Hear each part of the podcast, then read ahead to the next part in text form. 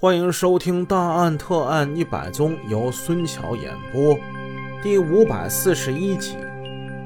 当翻开卷宗，你会看到一个漂亮的女人。这个女人刚刚被执行了死刑。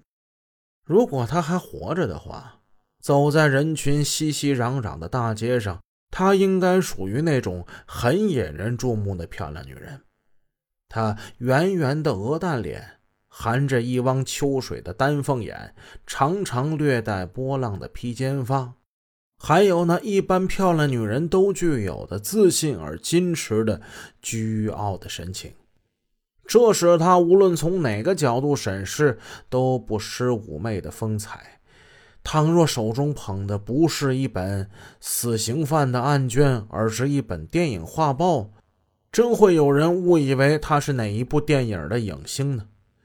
然而，毕竟假设就是假设。她尽管很美，但不是明星。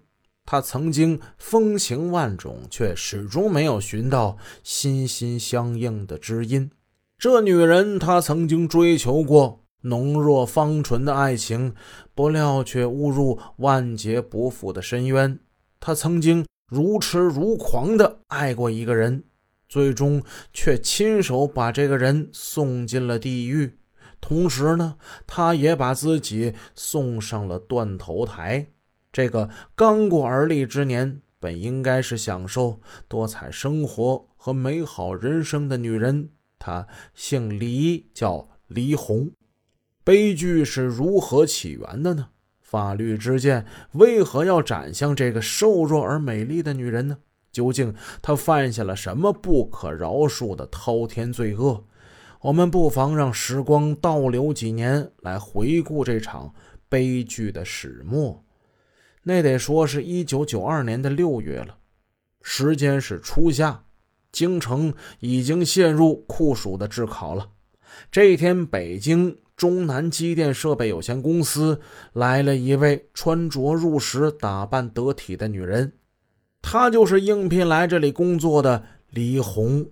李红看上去大概是二十六七岁，其实今年她已经三十一了。可能是因为保养的比较好，善于化妆修饰，加上她性格外向，爱说爱笑，使得她比这实际年龄看起来年轻不少。公司的老板和人事部的经理。对这位能说会道的黎红女士很是中意，就让她负责处理办公室的事务。她果然没有让信任她的领导失望。上任伊始，她把全部心血都用在工作之上，每天总是第一个到公司，最晚一个离开。黎红作风泼辣，办事果断，这蛮符合她爽快利落的性格的。她手下的人虽然说不多。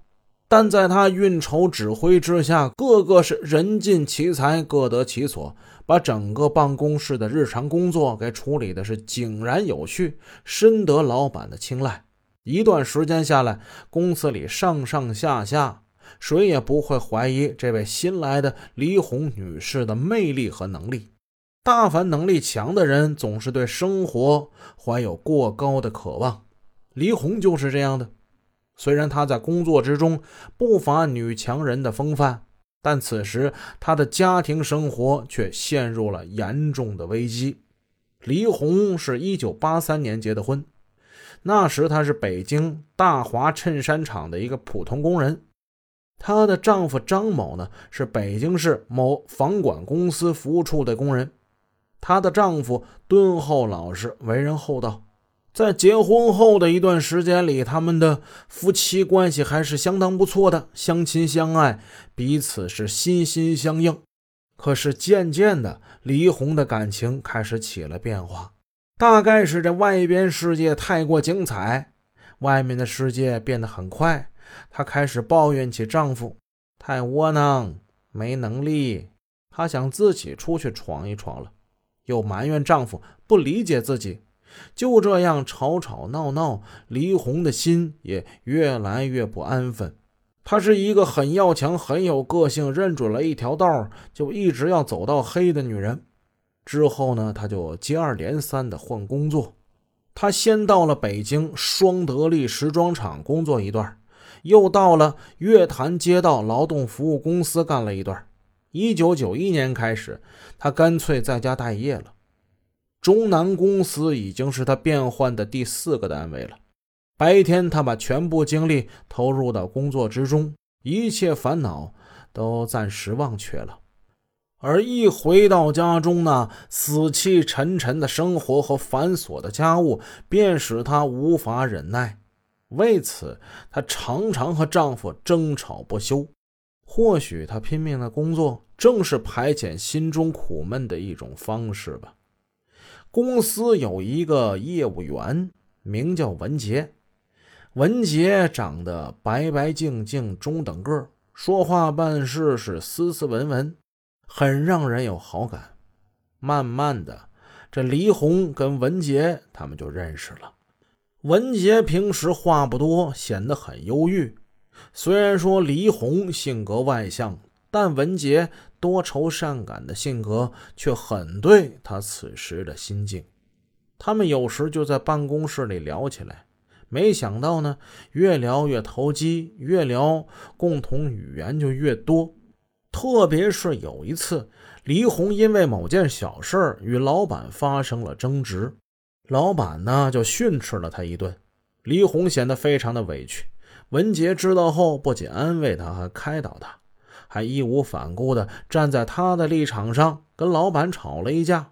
哎呀，这人生难得一知己呀！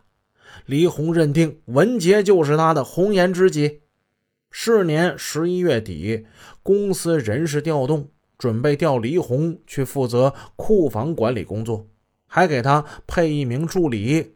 黎红理所当然的就选择了文杰，小文呢更是欣然应允。经过公司领导同意，他们两个人双双就来到了库房。在这里，他们的关系发生了质的变化。库房的事儿不多。收收发发之外，余下的大量时间，二人就是漫无边际的长谈。这俩人谈工作，谈理想，谈各自的生活道路，还谈自己的爱情，谈婚姻，谈家庭。在交谈之中，黎红得知文杰此时也在经历着情场失意的煎熬。时年二十七岁的文杰生长在北京，他来自一个干部家庭。一九八三年年底，十八岁的文杰应征入伍，他来到了成都军区空军某部服役，成为了一名城市兵。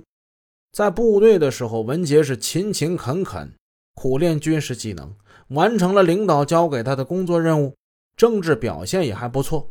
服役期满之后，于一九八六年十月退伍，回到北京。回到北京之后，文杰处了一个女朋友，在相处了四年之后，这个女朋友做出了一个让文杰伤心不已的决定。本集已播讲完毕，下集内容更加精彩哦。